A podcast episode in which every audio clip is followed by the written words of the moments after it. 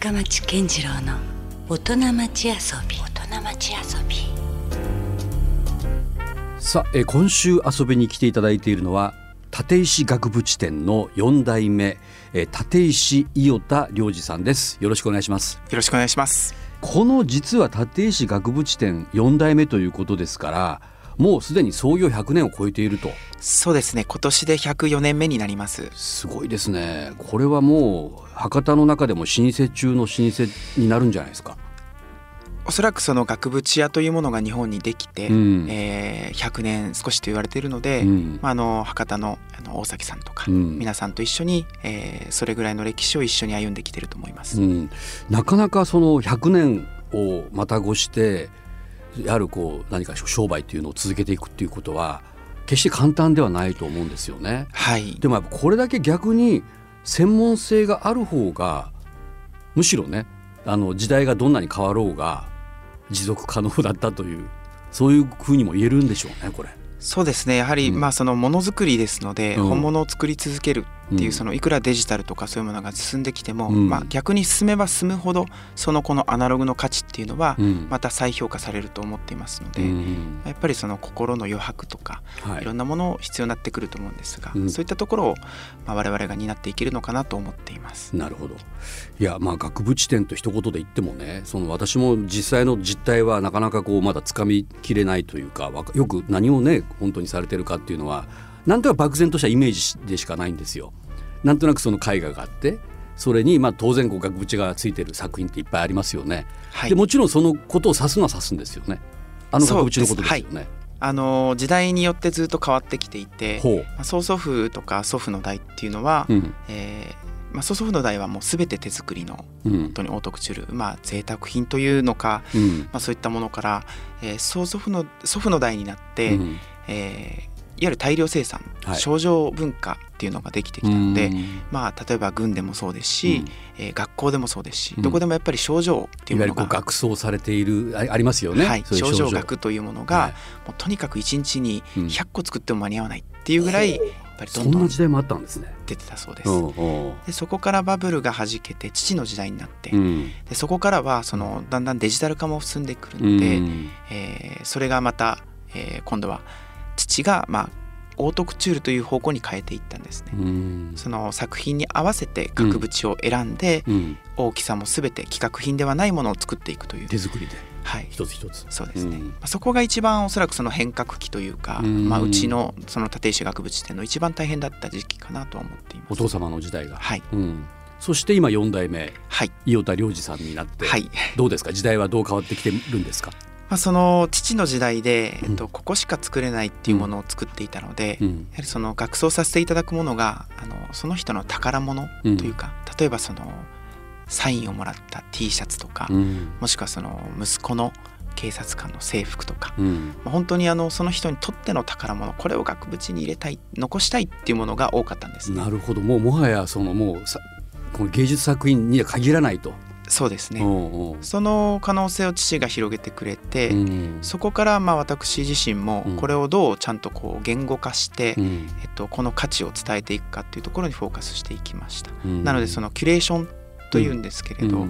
まあ、そのさなぜこの作品にこれを合わすのか合わせるのかはい。っていうところをそのお客様と作品の出会いから、うん。えーヒアリングをして、うん。ヒアリングシートを作って、うん。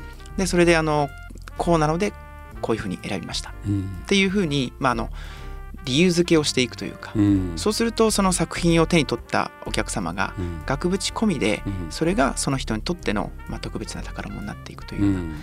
っていうことをしだしてから、まあ、その東京とかっていうところに展開をしだして、うん。まあ、今はその宝物プラスやっぱりその、まあ、アート作品はい現代アートから、まあ、あのいろいろなアート作品というところまでを全て学装させていただくようになっていきました。なるほど、まあ、ちょっと今お話をお伺いするだけでもやはりもうもはや脇役ではないですよね額縁っていうものはね。いやまあその脇役ではあり続けなきゃいけないとは思っているんですが、うん。あの例えばそのパリコレで、うん。えー絵に額縁を合わせるようにうん。モデルに洋服を合わせなさいっていう言葉があるんですけど、うん。まさにその裸で歩くことはできませんし、うん。まあ、それと一緒で作品をよりよく見せるものうん。であると僕は思っています。なるほどね。でもまあ確かにそれを合わせて一つの作品という見方も当然できますもんね考えてみたら。そうですね。そこまでうん。お客様に感じていただけると、うん、あのまあ、額縁屋としての仕事ができたのかなというふうに思っていなます。るほど。かなりじゃあ今も多様化してるっていう感じですね。額縁という一言で言っても。そうですね。まあその、どこまであの皆さんがこだわられてるかはわからないんですが、うん。まあ、当社としてはあの一番そこをこだわってうんあのやっております。すごくなんか今の話だけでも特殊だなと思ったんですけどこれは額縁業界っていうのがあるかどうか知りませんが、はい。そういう中ではやっぱかなり特殊なあの会社になるんですか？そうですね、うん。やはりその一つ一つに向き合ってやっていくそのうん。既製品を基本的には使わないというものは、うん。いわゆる仕入れリスクとか、うん。いろんなもの、まあ、輸入品でもありますので、はい素材っていうのはうんかなりリスクではあるので、うんなかなかこういうリスクを取れるところっていうのはうん少ないと思います。なるほどそっかじゃあその過程の中で商談が成立しない場合もあり得るわけですね。いろいろ仕込んだはいいけどっていうか。あでも基本的にはうんやはり信頼していただいて、うんえっと、やっぱり作らないってことはないですね。あじゃあそんなリスクって何がリスクになってくるんですか、あえっとこのうん額縁のですか、はいそうです。今の話の。えっといわゆるその額縁っていうものは、うん。えーモールディングといってうん。長い竿なんですねもともと。竿から作るんですか、でこれは海外の額縁職人がほとんどやっぱ作るんですよ。ほでそれを輸入するんですね。で輸入する結局輸入リスクっていうところですよね。たくさんうちのようにそのフレームの種類を扱って何が来てもいいようにどう合わせれるようにっていうものうん。を揃えておくのもいいんですけれどうんこれって逆にそれが使えなかった時ってうん。リスクじゃないですか。確かに。一向にそれは活用されないケースもあり得るってことですね。そうですね。うんうん。まあそういったところも含めてうん。あとはその我々としては本当に向き合って真摯にやっているんですけれど、うん。えっとそれがまあたまたま今うん。お客様に受け入れていただいて、うん。えー満足していただいてますけど、は例えばこちらですごくこだわったのに満足してもらえなかったとかっていうところもあったり、そういう時もありますかはい。やっぱり。うん。まああのうちではそれはないように、うん。まあ、それって多分家族経営っていうところの良さが出ていて、やっうんぱり家族でとにかくうん。あの仕事を超えて、うん。そういったところを普段から話し合っているっていう意思疎通であったりとか、まあ、そういった、まあ、情報共有とか、はい。なかなかその企業の中でうん。そこまでコミットしてできるかっていうと、うんまあ、そのできないところももちろん、まあ、もちろん家族で難しいところもありますし、うん。まあ、そういった逆にメリットの部分もあります。うん。そうやって向き合えてるからこそ、うん。あのお客様に対してうん。の、えっと、ご提案っていうのがうん。あの満足いしていただけるものが出せてるのかなとは思います。なるほど。なんかあの額縁に対する見方がちょっと変わっていきそうなぐらいなちょっと興味深い話ですよね。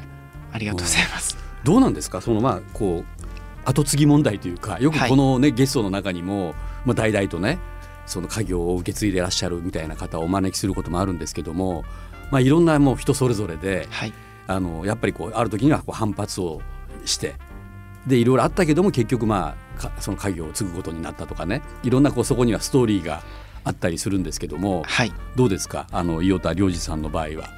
と4代目という。私自身は、か。はい、あのまあ正直その、えっとこう額縁屋に入るっていう時には、えっと額縁屋絶対になりたくないって思ってたんですよ。うんやっぱりそういう時ありましたか、まあそのそれはうん。後継ぎ問題っていう世間で言われているようなことというよりは、うん。うんあのまあ私のわがままでもあるんですがい他にやりたいことがあった？そうですね。ずっとあの卓球選手をやらせていただいてたんですね。ああなるほど。中学小中高大と全部卓球で進学をして、かなりそこもね相当なところまで行ったとあの、ね。お伺いしてますけど、は一応まあそのプロになる道というものがあって、うん。まあ、そのドイツのブンデスリーグとか、うん。そういったところも行こうと思えば行けるよみたいなお話を海外まで視野に入ってるぐらい、まあ、本気でやるんだったら、うん。そのまあ、一部とかではなくても、うん。あの一部リーグ二部リーグとかありますけど、うん。まあ、とにかく卓球で生活をしていくってそれをうん。もう中学から高校に行く時に決めてそれはもう小学生ぐらいから始めてたんですか？じゃあ卓球は。小学生からやっていて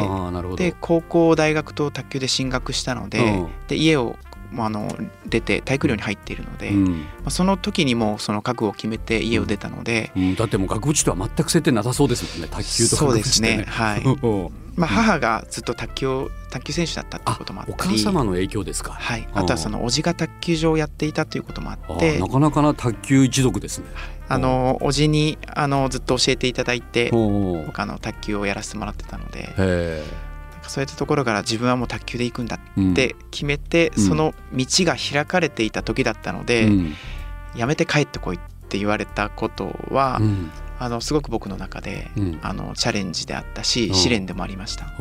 それはもちろん最初は拒否したんですかじゃいやでもそのこの道っていうところあ。を、うん、そうですねまあ嫌だとは思いつつ、うん。避けられない道というかどっか漠然と。それはありました、はい、うんなので、うん。まあそうですね、うん。そこはもうある時に覚悟を決めて。そうですね、まあ、うん逆らうというか逆らうな,、うん、なんかそのこの額縁店の歴史っていうものは、うん。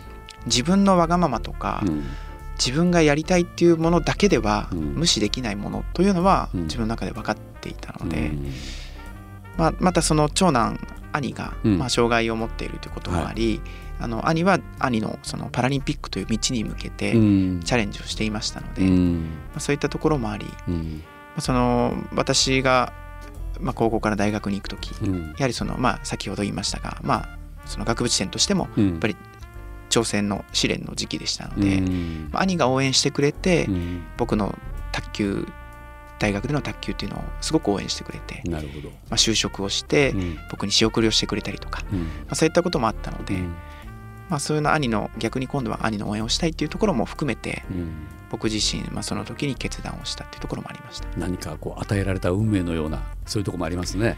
そうですね、うん。まあこれはもう僕自身に与えられたものだと、うんまあ、あの今では本当に感謝をして取り組ませてもらってますなるほど。また話が出たようにその額縁屋さんだけにとどまってないですね領域は。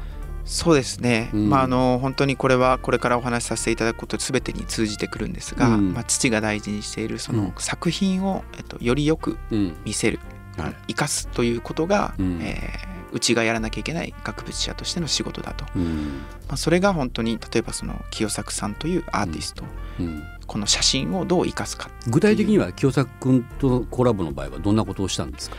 えっ、とまず展示会場を探すところから、ここの、まあ、ほとんどそのリゾートの写真が多かったので、はい。うん。この写真を一番よく見せれる場所はどこなのかっていうところだったりとか、うん。あとはその展示場の全部せ、設計というんですか。デザインというか。デザインとかも含めてうん。やっていたりとか、うん。あとその写真の選定。うん。やっぱり1,000枚以上あるんですよ、うん。その中から、えっと、約30枚ぐらいを選んでいくっていうところも全部やらせてもらったりとか、あのあとはその学装はしなく？学装もしました、あやっぱするんだ。学装からパネル張りからうん。全てうん。こちらで全部やらせてもらいました。なるほどね。そういうことも実はその仕事の中ではかなりやってらっしゃる方ですか？そういうそうですねアートプロデュースというか。トプロデュースだったり、空間のアートプロデュースだったりとか、うんそういったことも今やらせていただいてますなるほどね。それはだから額縁という一つのこうきっかけとかその象徴はあるんだけどもそこからどんどん広がっていってる世界なんですね。はいなるほどだからそこのまた目線でアートを見るということはまたいわゆるこう普通のアートプロデューサーとはちょっと違った観点があるかもしれないですよね。そうですね。本当にありがたいことに、うん。額縁屋というその立場は、うん。あのアーティストさんあとギャラリーさん、うん。あとコレクターさんという、うん。まあ、アートのはい。主要の登場人物の、者。はい、皆様に対して、うん。えっと、皆様がお客様うんなので、うん。皆様とのその関係性を築いていける。はい。しかもそれがフラットに築いていける。っていうところはすごくあの各あのその分野の方々から、すごく勉強させていただけるのでなるほど。そういったところではいろんなものをあの学ばせていただき、うん。それが自分のインプットとなり、うん。こうアウトプットとなっているんだなっていうのは感じます。なかなかこう全方位的というかねかなり見えてるところが広いなっていう感じがすごくしますね。そうですね、うん、なんかそのついついアートだったらもうその作品ばっかりにね目が行きがちというかそれをどう見る人がねこう感じるかとかっていうところはそのどこまで考えてるかわかんないです。いろいろなパターンはあると思うんですけども、はい。そういう意味ではこうちょっと俯瞰するというか全体もまた見ながら、そうですね、うん。あとはそのお客様があのジャンルにとらわれないうんアートだからといって美術業界の方がお客様ではなくて、うん。このコレクターさんという方々は、うん。ほとんどその経営者の方が多かったりするので、うん。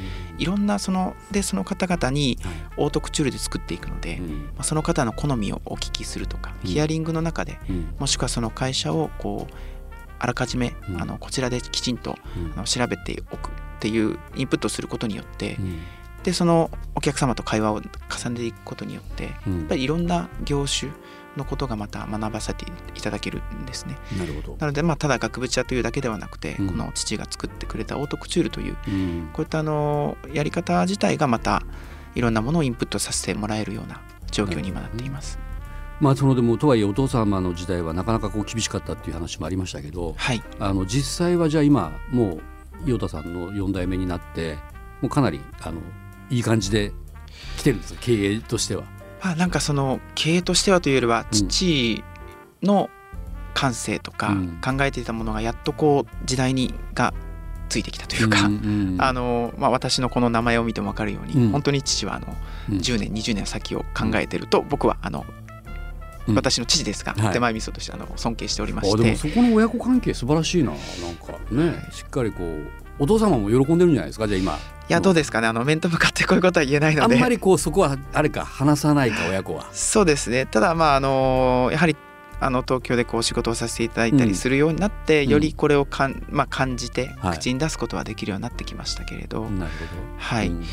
なのでそうですね。まあうん。父の代はなぜ厳しかったかというとこのうん。バブルが弾けてからうん額縁屋の大手がどんどん潰れていくんですね。あなのであの本当に例えばデパートで絶対潰れないようなっうんていうようなところがやっぱり額縁業界で潰れていくんですね、うん。あの大手の卸とかも含めて、なのでかなりやっぱり額縁っていうものが、あの厳しい状況だったんですよ。でもやっぱりこう時代も変わっていくしどっかでねイノベーションをしていかないとなかなかそのマッチングしていかないですよね。そうですね。そのいいものをやはりそのきちんと,、と技術量も含めてうん。いいものを高く、うん。あのもちろんその大量生産が悪いわけではないですし、うんうん。こう必要なもの方々も絶対にいるので、そこも一応今置いてはいるんですけれど基本的にはいいものをうん。あの満足していただけるようにそしてうんこちらもきちんとそこに集中して作れるように、まそういったものでやらせてもらってるんですけど、うん。それがなければ東京で勝負もできませんでしたし、うん。あのそれがあっての今という感じですね。なるほどね。だからなんかそういうこうあのどうでしょう。あの卓球というワードも出ましたよね。はい。でなかなかそのご本人もえ全国7位ぐらいまで行ったということが。そうですね。大学の4年生の時に、うん。あの全日本卓球選手権という、うん。一応あの日本の最高峰の大会で、はい。はい、一応7位という成績を、はい、出すことができました、うん、で今はその卓球との関わりというのは何かあるんですか、えー兄が先ほど申しましたが、はい。あのパラリンピックを目指して、はい。今あの日本代表で頑張っているので、うん。とまず大学卒業して家業に入ってからは、うん。家業をやりながらあの兄のコーチというところから、あのパラリンピックの卓球の方に関わっていくようになりました。えそれは何を具体的にされてるんですか？2014年に、うん。えっと、世界選手権の、えー日本代表監督をさせていただき監督されたんですか？そうなんですよ。おーなるほど。あのその当時はやはりうん。そのパラの世界に、うん。えー健常者で、うん。えートップ選手とか、うん。あのしっかりやっていた人がか関わるということがなかったので、うん。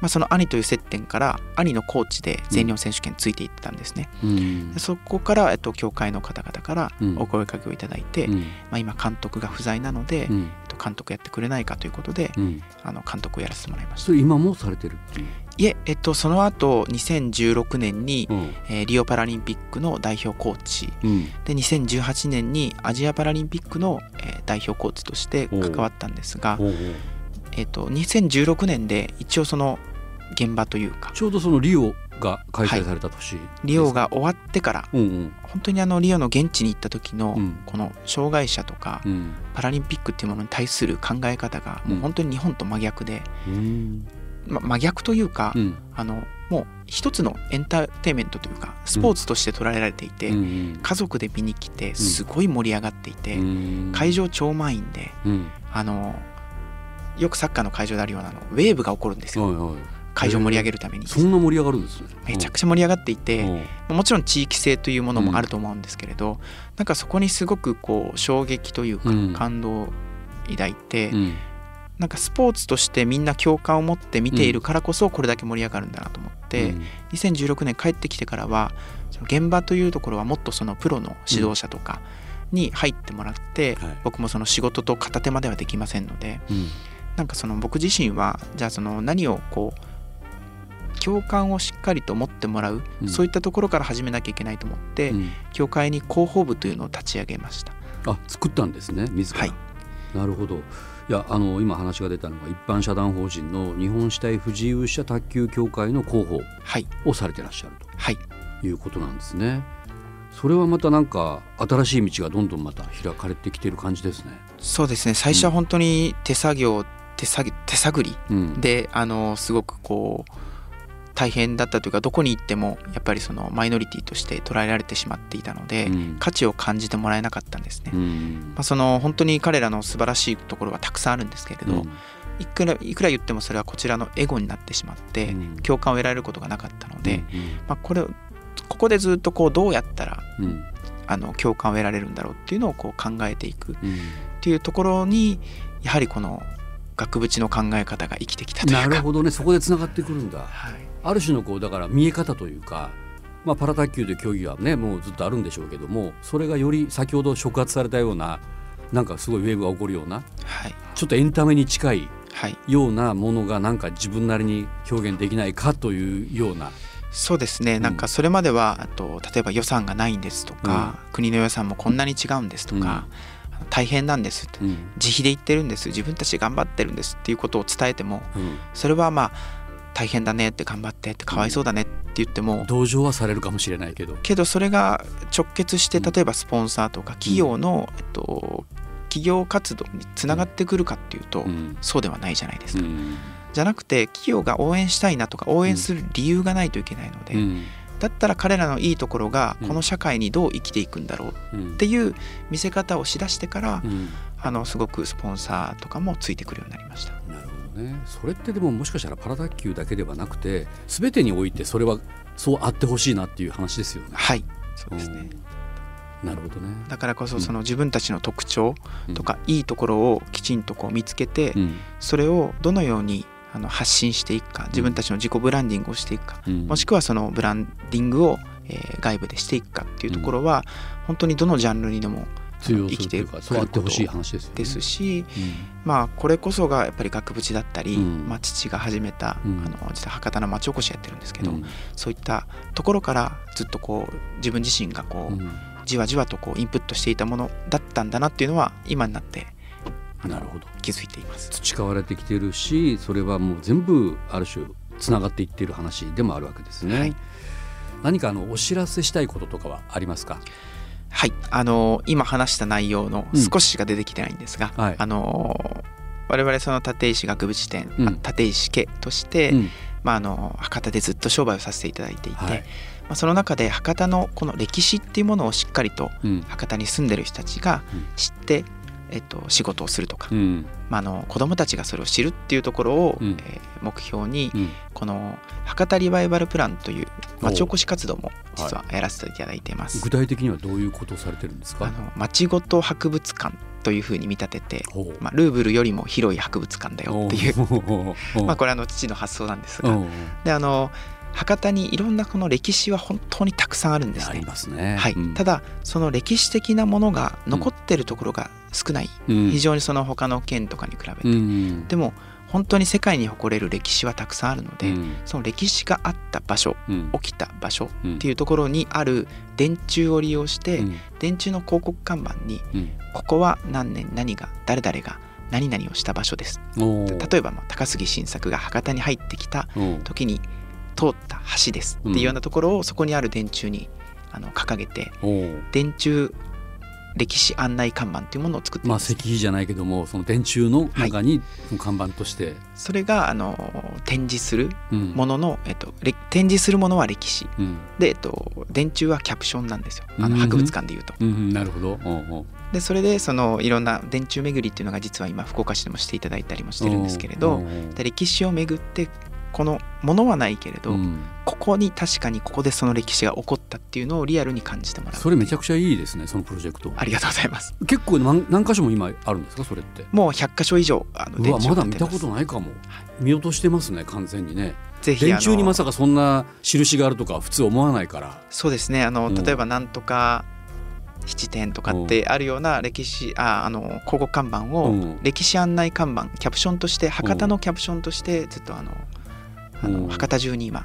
それもエンディングで喋るような話じゃなかったですね。なんかそうですねすいません。あのももっとなんかいろいろ聞きたい そこ。はいぜひ。まあじゃあこれはその博多リバイバルプランで何かホームページとか検索とかしたら出てくるんですか？はいホームページであの検索したら出てきます。でなんかこうそこに申し込めたり参加できるはいことができるんですか？ここでいろんなそのえっとまあうちの家自体もうん。築130年の住宅ではい。一般開放していて、おー。その博多リバイバルプランの一つのその展示物としてうん、あの見に来てもらえたりはい。うん。だったりその電柱をうん。あの見ていただくこともできますし、そこからの今ぜひこのエンディングで話したかったことは、うん。これはあの地域の企業さんであるとか、もちろん個人の方でもいいんですが、えっと電柱オーナーになってもらいたいんですね。あその電柱そのものを、うん。電柱こ広告看板のオーナーになあってもらいたい。こその広告看板のですね。はい、でこの歴史案内看板とは言っているものの、うん。広告枠ですので、うん。これあのここに対してのレンタル料をお支払いしてあの、うん。我々で全部今やっているので、うん。まあ、これを例えばその高杉晋作が好きな人、うん。坂本龍馬が好きな人うん。いろんなあの歴史がたくさん博多にあるので、うん。そのなんか好きだなと思ったりうん。もしくは企業さんと関わりがあるうん。電柱のその歴史においてはのい。年間の、えー約1万8,000円ぐらいのところの、えっと、電柱歴史案内看板オーナーになっていただきたいあでもそんなめちゃくちゃ高いとかじゃなくてねそうですね。まあある種のこうそのぐらいの、まあ、ドネーションでし成立する、はい。で一応あの会社名ももちろん載せさせていただけるので、うん。そうやってあの地域貢献をしているということで、うん。あのまあ、この一緒にこの博多の歴史をうん。しっかりと掘り起こしてうん。展示していくことをぜひあの博多の皆さんとやりたいというなるほ形です。ど素晴らしい話をエンディングでねまた別にいただきましたけども ぜひ皆さん博多リバイバルプランこちらの方ですね、えーネットで検索していただければと思います。ではあの来週も引き続きまたあの立石田良二さんにはゲストとしてお迎えしたいと思いますのでよろしくお願いします。よろしくお願いいたします、はいということで今夜はありがとうございました。ありがとうございました。Love FM Podcast. ラブ f m のホームページではポッドキャストを配信中。スマートフォンやオーディオプレイヤーを使えばいつでもどこでもラブ f m が楽しめます。ラブ FM.co.jp にアクセスしてくださいね。Love FM Podcast.